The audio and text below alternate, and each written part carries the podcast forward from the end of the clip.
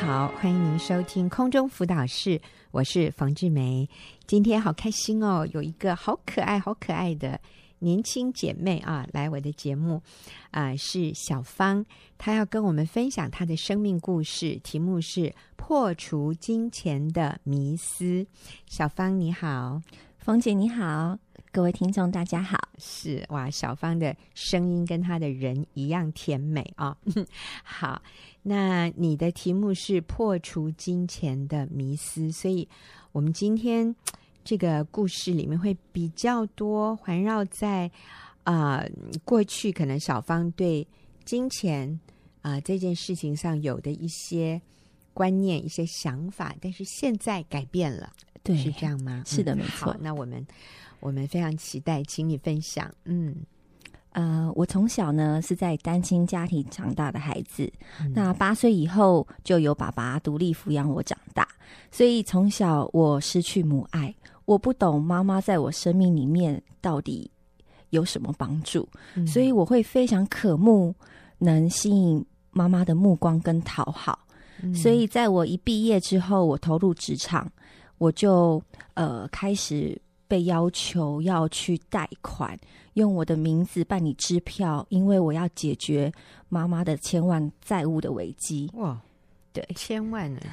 是的，没有错。嗯，但是当你一个刚毕业的，怎么能够解决千万的债务啊？所以这叫杯水车薪啊！但是你就是有这样被期待，这样。因为你会非常渴慕母爱，而且你又看到妈妈很焦虑、很难过，嗯、所以我不要让她失望，所以我要讨好她，嗯、所以我会尽量满足妈妈债务的需求。嗯，所以每一次帮妈妈处理好钱的问题的时候，我发现妈妈对我的感激，嗯，让我好像好像拥又有拥有拥有了妈妈一样那种感觉，我，我我好享受。嗯嗯哼。所以就不断的替妈妈处理债务。是的，嗯，那呃，印象最深刻的应该就是我，我其实非常害怕每周一的三点半，嗯、因为又是嘎票的日子，在三点的时候，我一定会接到电话。哇那电话的另外一头，一定都是妈妈哭着恳求我协助她。嗯，如果我没有协助她的话，我名下的支票就会跳票。那没有钱，嗯、那我的信用就会面临破产。嗯，但是我又很心疼妈妈，嗯、所以在那种 很很难很难去解决的处境里面，我不断的一次又一次三万、五万、十万、三十万，哇，我都会在半小时之内帮妈妈筹到这些钱，赶快把钱汇过去。因为，但是每一次妈妈打来。都是要钱，嗯，其实对我来说很痛苦，是因为其实我心里面只想要听到妈妈能多关心我，问我今天你过得好不好啊？还是你有没有吃饭？今天上班饿不饿？嗯，对。可是每一次打电话来的时候，都是问我我需要钱，你赶快汇钱过来。嗯，那种那种痛苦让我觉得我好难受。是小芳，我能了解，因为你会感觉到你跟妈妈的关系好像是建立在金钱上，对，好像她来找你就是要你帮她解决金钱的问题，而你感觉到不是她真正的关心你，对，她不是真正的爱你，所以你你里面也非常的纠结，就一方面你很希望帮助他，其实你也很爱妈妈。可是另外一方面，你也发现好像这是一个无底洞哎，好像那个他这个金钱上的问题，好像也是没有办法，没有办法喘息。对对对，对而且你才年纪轻轻二十多岁那个时候哈，哎，对，你你要背负青春年华，对哈、啊，你就要来背负妈妈千万的债务的这个问题，而且这个债务好像。遥遥无期，甚至有没有继续再扩大，都都有可能哈。对，没有错。嗯，是好，所以呃，那怎么办呢？后来，嗯，这样的痛苦其实慢慢的会形成一个坚固营垒，嗯、那就是对我来说，钱赚钱很重要。嗯、OK，赚钱很重要。你说这是一个坚固营垒。呃，上个礼拜呃，我们也对坚固营垒做了一个定义啊。那这个是圣经里面的一个名词，就是我们我们心里有一些坚固营垒。圣经说，这个坚固营垒是拦阻我们认识神的一些事情啊。那所以，坚固营垒，简单的来说，它是一种负面的思想与模式，由一再重复和创伤所形成的，使我们逐渐离开神的计划。所以，这个坚固营垒一开始可能并不是我们的责任啊。譬如说，父母离婚，然后妈妈来向你要钱，是这个是别人他犯的错误。造成，但是因为它一再重复，然后我们里面也受了创伤，所以我们开始有一些负面的思想或者一些错误的价值观。那这个价值观在我们里面就越来越根深蒂固，可是它是不合乎真理的，它是会让我们渐渐的离开神对我们生命有的那个美好的计划的。所以，小芳，你说你的坚固营垒是？赚钱很重要，很重要，就变成什么？有什么？钱是万能，好像啊，钱是万能。对，嗯、当时其实对我来说，就是我要想尽办法赚钱，嗯，我才能供应妈妈，嗯，我不要让她难过，嗯，对，嗯，有钱才会有爱，是不是？对，给妈妈钱，妈妈就会对你微笑。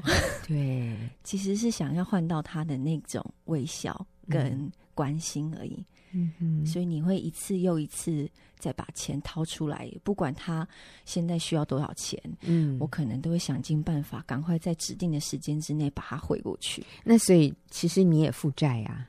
是的，我也负债，是啊，是啊，所以变成你你去背负债务，然后解决他短暂的这样的一个三点半的需求，是没错。所以我也去借贷啊，去帮妈妈。就是，呃，嘎票日子就是这样子。是是，所以其实年纪轻轻二十出头，就已经在做这种赶三点半的 生活。是，所以在那时候三点半对我来说是一种歇斯底里会会慢慢的出现，因为你会害怕又是另外一头，嗯，就是金钱紧急的需要，嗯，现在还蛮痛苦的。是，可是你又好像没有办法去拒绝妈妈。没有办法，你跳脱不出来这样的一种错误的模式，就是他一来提出要求，你就立刻按照他的期望去做，你你跳脱不出来，我跳脱不出来，因为你印象当中就觉得妈妈有需要，做孩子的不能不孝顺，所以我一定要帮妈妈，嗯，我。因为没有人告诉我是不对的，uh. 所以你就觉得这条路应该是对的，所以就是要想尽办法帮助妈妈脱离苦，嗯、就是险境，是是，所以险境险境。哦、是是那在当时你也不敢跟爸爸说，嗯哼哼，因为爸妈已经离婚了。对，而且妈妈是在你八岁的时候就离家，那嗯，我可是你的里面是好渴望妈妈，好想念妈妈的。所以，当妈妈出现有这样的需要的时候，你就觉得，如果我去满足她的需要，我就可以换来妈妈对我的关心，妈妈对我的爱。对啊，呃，所以就会一直在这样的一个不健康的纠结的里面。是的，没错。嗯，嗯，好，你说这个变成一个坚固营垒，可是它是让你很痛苦的，很痛苦的。嗯，那。就是长时间被这种高压的金钱环境里面，我眼里面就只有钱而已，啊、所以我会尽量把我的时间都排得很满很满，嗯、就是不断的工作。别人邀约我都说啊、哦，没办法，我今天我的 case 都排满了，嗯、哼哼所以我要想尽办法赚到更多钱，嗯，而且还会在先生面前说，你看我今天又赚了多少钱，我很会赚钱。嗯、那还有。影嗯，影响我最深的应该就是我其实很怕有小孩。嗯，那我也刚结婚，其实，在那个时候对我来说，小孩不能出现啊，嗯，因为它会影响我赚钱啊，嗯，所以我怎么可以在这个时候有小孩呢？嗯，所以呃，呃，在那时候金钱上面，我也不敢跟先生合一，嗯、因为我要随时的帮妈妈补洞，嗯、所以我会存私房钱，嗯、所以我要偷偷的把钱塞给妈妈，嗯，但又不敢跟先生说。是，但其实先生大概都知道，知道你这边有藏一些东西，是，当然他不知道多少钱了，但是他晓得你对他是不透明的，对，就是很多很多次的隐瞒，嗯，那。他他其实可以感受到你在骗他。哦，对，后 来又被揭发了，哎呦，就大吵一架。是是是，所以其实这样的一种状态，真的对我们的婚姻、婚姻关系，那其实对我们跟妈妈的这种亲子关系也也没有注意耶，因为其实你一直在助长一个不正确的一个一个模式。啊，因为妈妈这样的要求你，她这样的所谓的利用你，对她不是帮助，那对你也是一个亏损，那它也影响到你的呃婚姻，甚至让你不敢有小孩啊。所以我们我们发现，这个真的是撒旦在不知不觉当中，透过一些错谬的价值观，在我们里面形成了所谓的坚固营垒，所以就会不时的冒出来。来左右我们所做的一些决定，是。但是感谢主，我今天请小芳来，是因为后来小芳胜过了啊。那其实我在想，妈妈因为被债务压得透不过气来，她真的也无暇爱你。我真的要说，她无心啦，嗯、因为她自己也被被追着跑。你你刚刚用了一个一个名词是什么？就是。危险，帮助他脱险哈，是不是？啊，脱离窘境啊，脱离窘境啊！因为其实，嗯，可能他也受到一些生命的威胁。是当那个债务这么庞大的时候，所以，嗯，可是这个就影响了小芳的婚姻啊，也影响了小芳不敢生小孩。是好，那你说这些是怎么改变的？呃，我很清楚，就是我深受就是我原生家庭的影响，有了很大的嗯偏差的价值观。如果我不知道我生命中带着这些错误的想法，将会破坏我跟先生跟我孩子的关系。嗯，所以我透过呃我的辅导，我有上那个在我结婚前，嗯，我有上那个婚辅、嗯、婚姻辅导，在那时候我才明白，其实。我不断的提供妈妈钱是没有办法满足我内心缺乏母爱的需求，嗯，就只有上帝可以填满我这个缺口，嗯，在上帝爱里面是自由的，对我来说自由好困难哦，嗯，我就看见辅导就是辅导他们一家人可以很自由自在，对我来说奇怪，明明都同样都是基督徒，为什么我过得这么痛苦，嗯，这么。每天都被钱追着跑，那别人为什么可以有自由？嗯、因为我已经长时间习惯这样子的模式建立关系，嗯、所以我我要改变，我好难哦。嗯、所以，嗯、呃，我透过祷告还有顺服，那当然辅导的帮助，不断的一直提醒我，我需要改变。嗯，上帝要我敬重顺服我的丈夫对我的提醒。嗯，那他跟我们结婚之后，我们要合一。那妈妈自己其实已经有丈夫跟小孩子了，嗯，对。那她的丈夫就是应该要跟她一起努力偿还债务啊，而不是你。嗯、那很难过的是，就妈妈呃，也因为债务的关系，她跑路了。嗯，可是当下，我我我其实很想要再拿一笔钱给妈妈当跑路基金。啊、你也实在很会赚钱呢！哇天呐，是你真是有够努力。是，嗯、呃，但是。我那时候，我我先祷告，我嗯，我其实我我很害怕，就是又又跟先生吵架了啊。但是我那时候鼓起勇气祷告完之后，嗯、我跟妈妈说：“妈妈，其实我非常爱你，嗯，但我们的关系就不应该建立在金钱上面，嗯。那我的先生当然他就告诉我了，你必须要让你的妈妈跟他的先生去处理他的债务，是。那我们。”没有办法不断的支援他，对。对，你可以跟他说我们很爱他，但是不可以有金钱上面的关系。嗯，但是虽然我还是偷偷塞了几千块给他，嗯，但是我就不会因为骗了先生，嗯、后来偷塞钱给他的那种焦虑跟不安感，嗯、我不在了。就是我，嗯、我相信神，神的话，嗯，是是确实的，嗯，让我要顺服我的丈夫，嗯。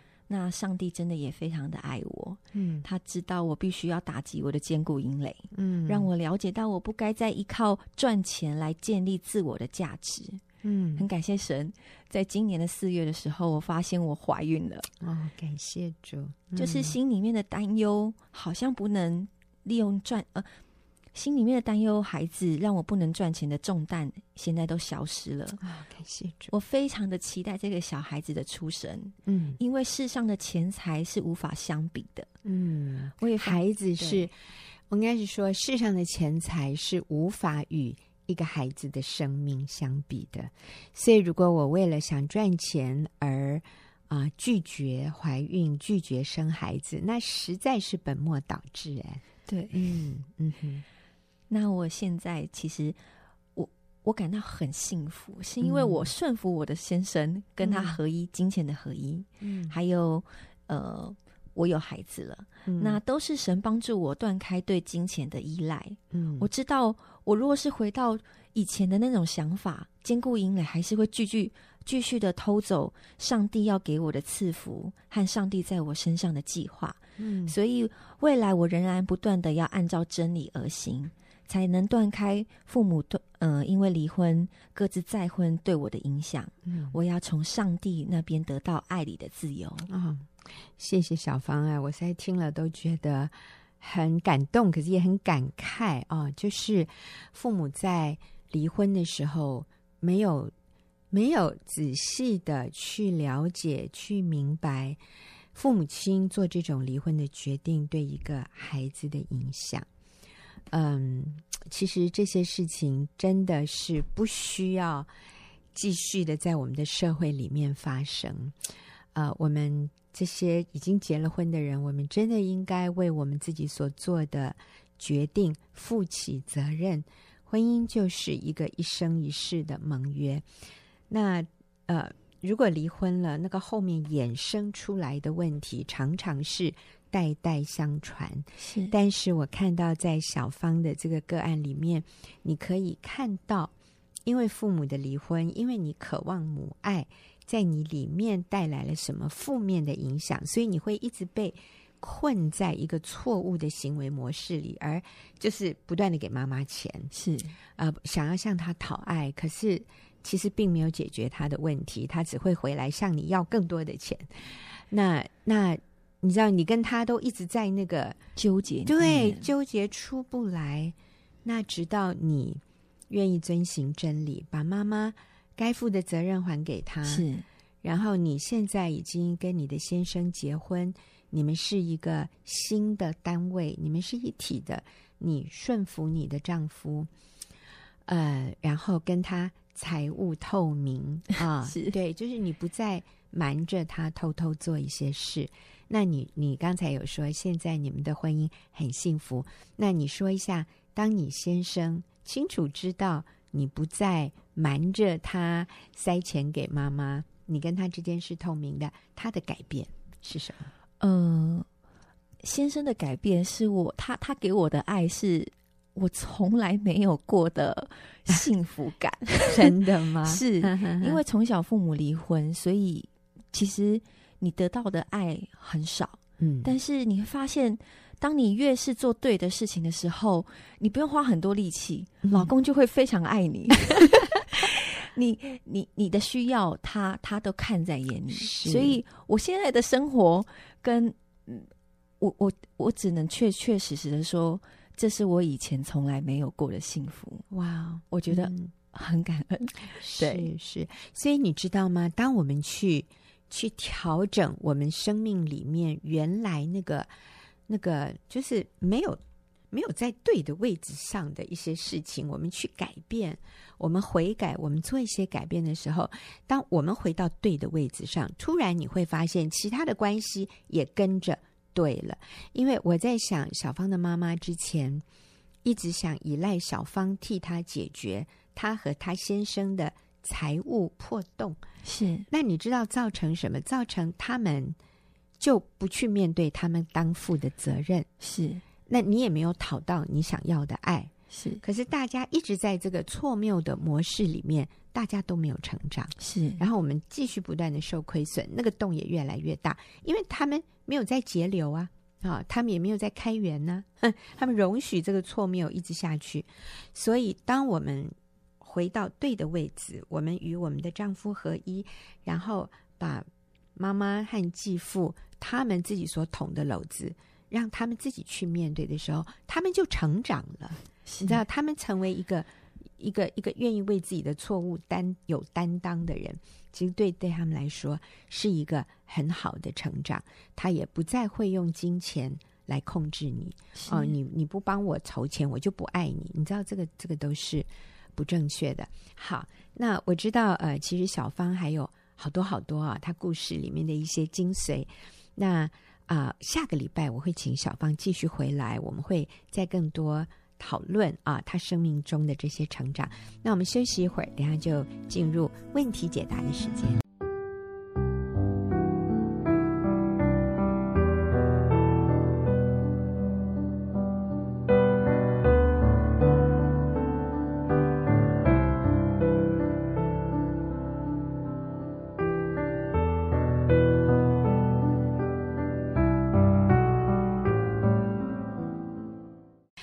朋友，您现在所收听的是空中辅导室，我是冯志梅。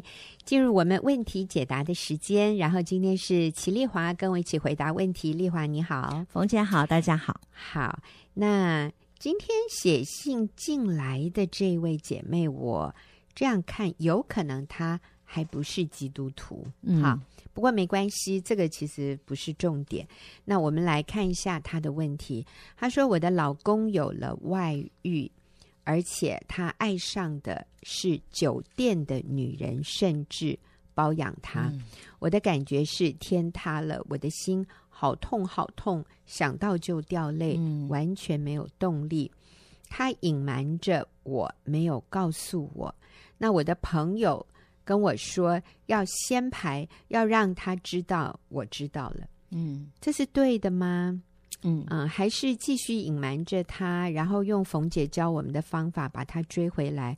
我心力交瘁，生不如死。嗯，好，那我想其实每一个女人发现先生有外遇，嗯、都是这样的感觉，没错，心力交瘁，生不如死。所以我真的要对呃，如果你是男性啊、呃，在听这样的一个节目啊、呃，真的要让你知道，嗯、你要伤害你老婆。你做的一件最彻底的事，就是你去背叛他。对，呃，那这个真的是不应该，真的不应该哈。如果你自己是有外遇的男人，你要来求助，嗯啊，你你是可以脱离的，是不用自己一个人在那边奋斗挣扎啊。你写信到佳音来，我们会会让你跟那个可以帮助你的男士是呃取得联系。那。啊、呃，他们会乐意帮助你，很多也都是过来人。嗯，那当然，你也可以啊、呃，在教会里面寻求牧师、传道人的帮助。我想大家都非常乐意帮助你离开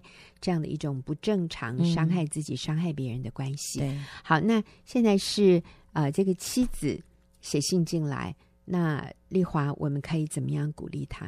嗯。嗯嗯，看来这个痛苦不堪的这个女士，她是面对呃呃两种挣扎。嗯，一个就是她朋友好、哦、告诉她说先先排，嗯，先底牌，嗯，让她先生知道，好、哦嗯、说你你知道了，让她、嗯、让她啊、呃，就是不要好像，因为她现在都装作没事嘛，装作好像都不知道这样。那啊、呃，另外一个就是她也有在呃有在呃。可能有听广播吧，哈，他写问题来，呃，写这个，那所以我他也得到另外一个呃真理上面的方法，就是把他追回来，是不是要用嗯，嗯用冯姐的方法 把先生追回来？追回来啊？嗯、那呃，第一个我要说的是，我觉得这个这个女士啊，哈，她说她痛苦不堪，嗯、然后心力交瘁，生不如死，我不觉得她先生不知道。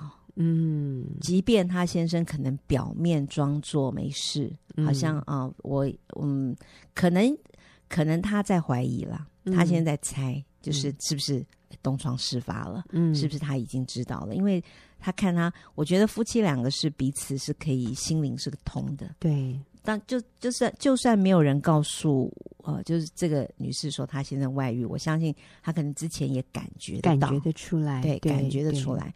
那所以她现在感觉不感觉得出来？她已经知道，我觉得她已经知道，她已经知道就是这个先生其实知道太太已经知道了。对，嗯、我觉得只是他不想面对。对，所以呢，那我觉得他不想面对的原因是什么？好，我觉得有几个可能，一个就是他。根本就知道他做的是一件错的事情，没有办法摊开台面讲，没有办法跟任何人讲，嗯、没有办法见光，嗯，所以他当然不讲啊，什么人都不讲。嗯、那第二个就是他没有想要离开他，嗯、他没有想要离开他太太。这个男人并没有想要离婚，对，也没有想要离开家，他还是有责任心的，嗯、所以他不想讲。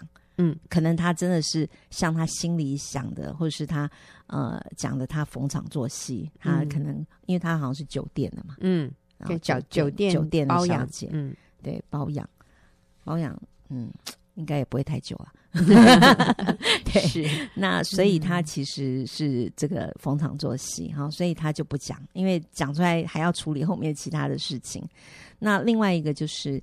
其实也可能是他自己，其实他不想这样做，嗯，他真的不不是想要伤害他太太的，可是他胜不过试探，嗯，因为他可能应酬跟别人去了酒店，嗯、很多应酬文化就是这样，嗯，就是你要去到酒店里面，然后大家饮酒作乐啊，嗯、然后最后。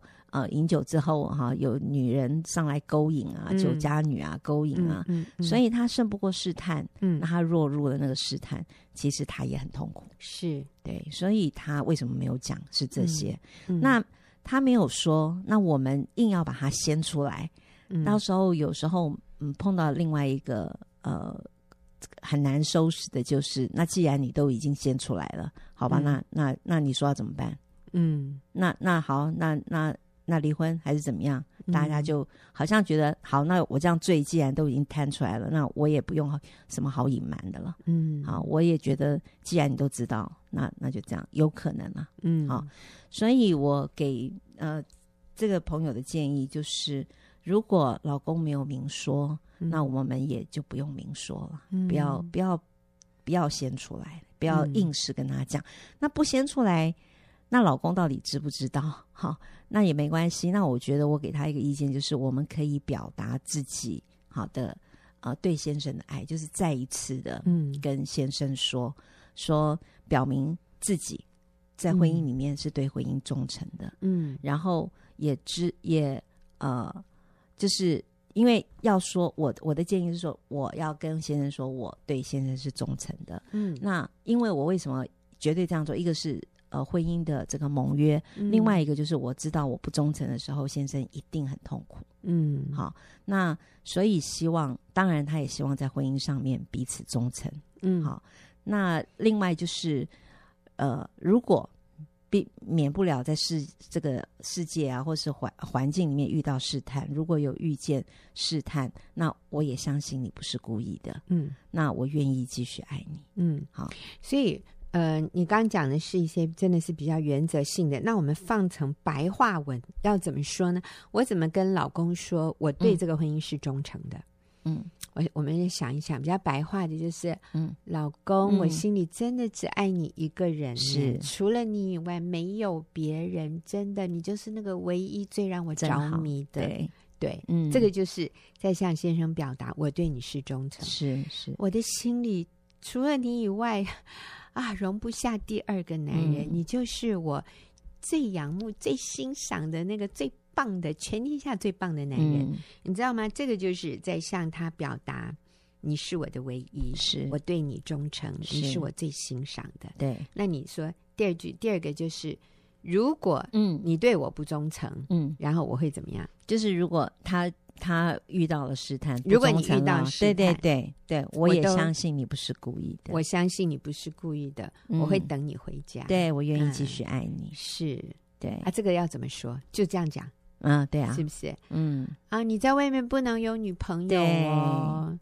可是如果你不小心有了女朋友，有人爱上你了啊，对对对，如果有人爱上你，如果不小心有人爱上你了，嗯，对，我我不会放弃的，我永远我永远不会放弃这个婚姻，我等你回来。对，嗯，对，我等你跟他分手。好，就是有的时候我们可以用比较俏皮一点或者比较轻松的方式来表达，而不是很严肃的说。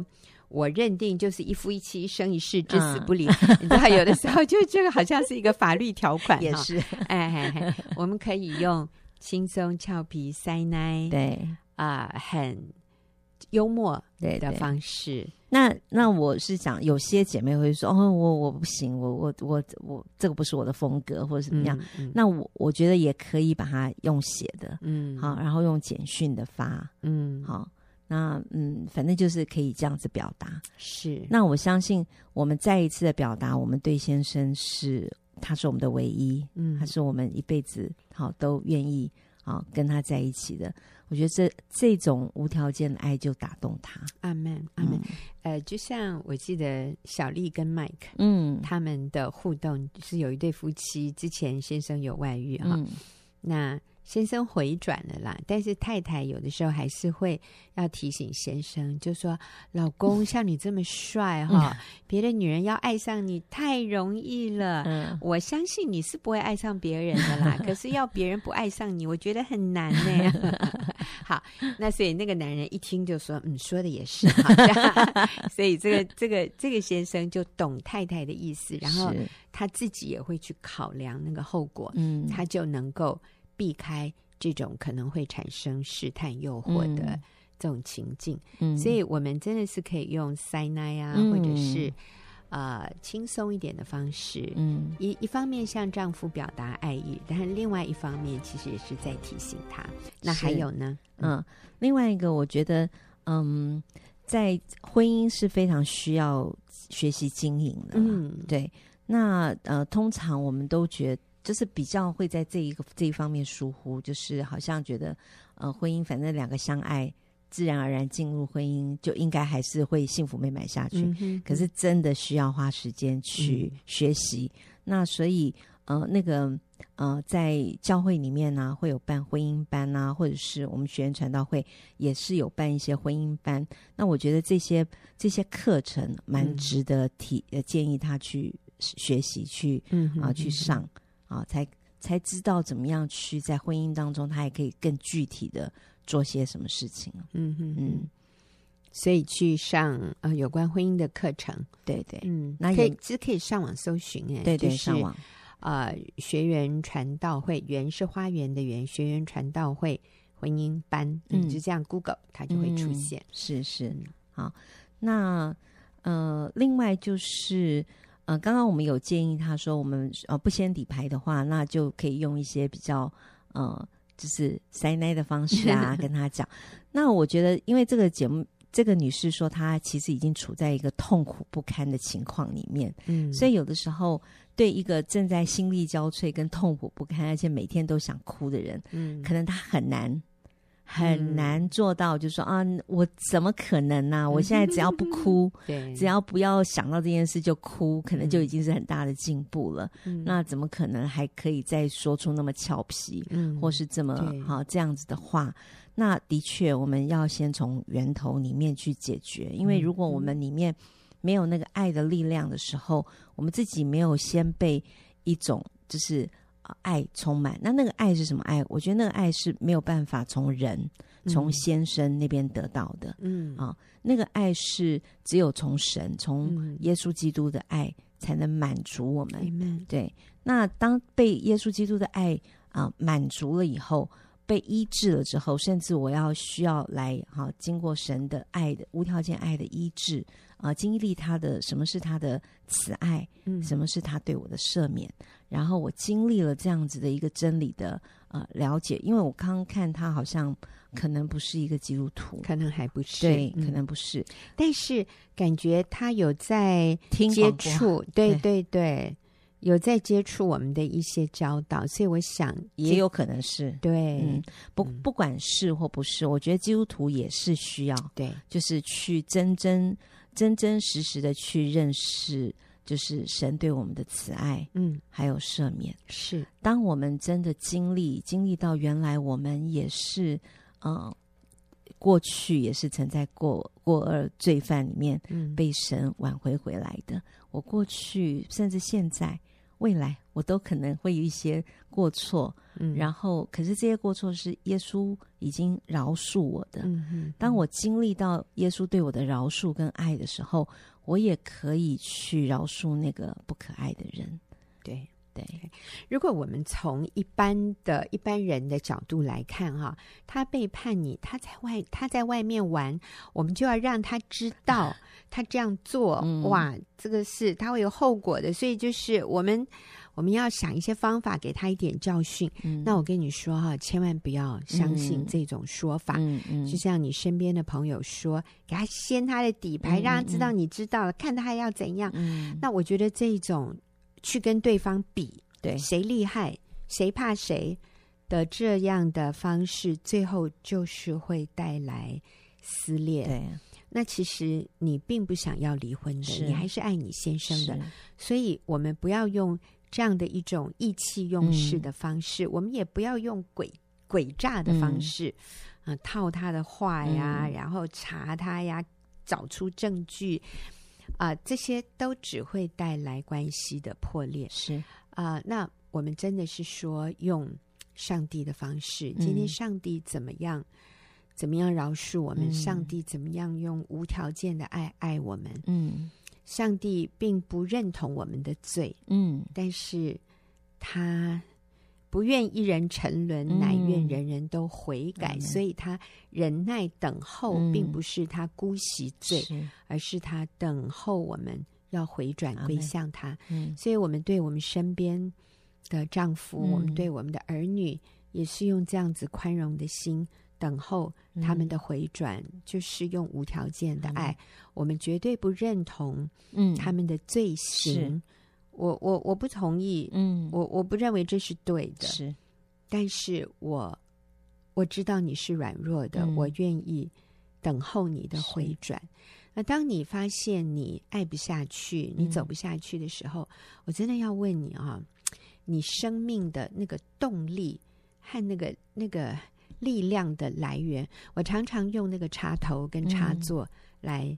做一个比喻，今天我的插头哈，嗯，是插在哪里？是我的插头是插在我银行的存款吗？嗯，我觉得没关系，我有一笔钱，这笔钱可以给我是我的保命钱哈。嗯，那所以，我有了这笔钱，我就有安全感。那我告诉你，那个是不会给你动力的，那一下下就没了。嗯，今天你的。插头是插在你那些好朋友的身上吗？嗯，当你一有困难，这些好朋友会挺你，甚至你的插头可能插在你的先生身上。嗯，所以当他背叛你，当他没有达到你的期望的时候，嗯，你就发现你的天塌了，是你的世界崩散了。嗯，或者你把你的插头插在孩子身上，嗯，你的孩子没有考上理想的学校，嗯，你的孩子对你讲。不恭敬的话的时候，我们又倒了。嗯哼，那是因为我们插头都插错地方，所以我要提醒这位朋友，我们要把我们的插头插在通往发电厂的 插座上。嗯，你知道一个发电厂能够供应我这个小小的风扇转多久？嗯、他们都我的我的听众常说转到它坏掉，对，转到它散掉，但是绝对不会有。电力不足的问题，绝对不会有能量不足的问题。嗯、所以今天，如果我把我的插头插在这位神、嗯、这位爱的源头身上的时候，我就会发现我有源源不绝的爱，嗯，可以来给对方。是。我我我就不容易受伤，嗯，我不容易被打倒，嗯，我可以就算有的时候沮丧，可是我又可以站起来，我里面的力量是刚强的，嗯，所以保罗说他为为为他的门徒祷告，让他们心里的力量能够刚强起来。其实这是最大的力量，是我们内心的力量。所以鼓励每一位听众朋友，我们说哈，靠山哈，山倒对不对？哈，我们真的只能靠神。阿门。那就是你要与主连结透过聚会，透过读圣经，嗯、透过祷告，嗯、透过一个愿意顺服依靠的心，嗯、我们来紧紧抓住神，他给我们那个能力的时候，你就发现你可以走得下去的，而且上帝要使用你，对，来翻转，来扭转，来挽回。你的婚姻你是可以经验到美满幸福的。好，谢谢丽华，也谢谢听众朋友的收听。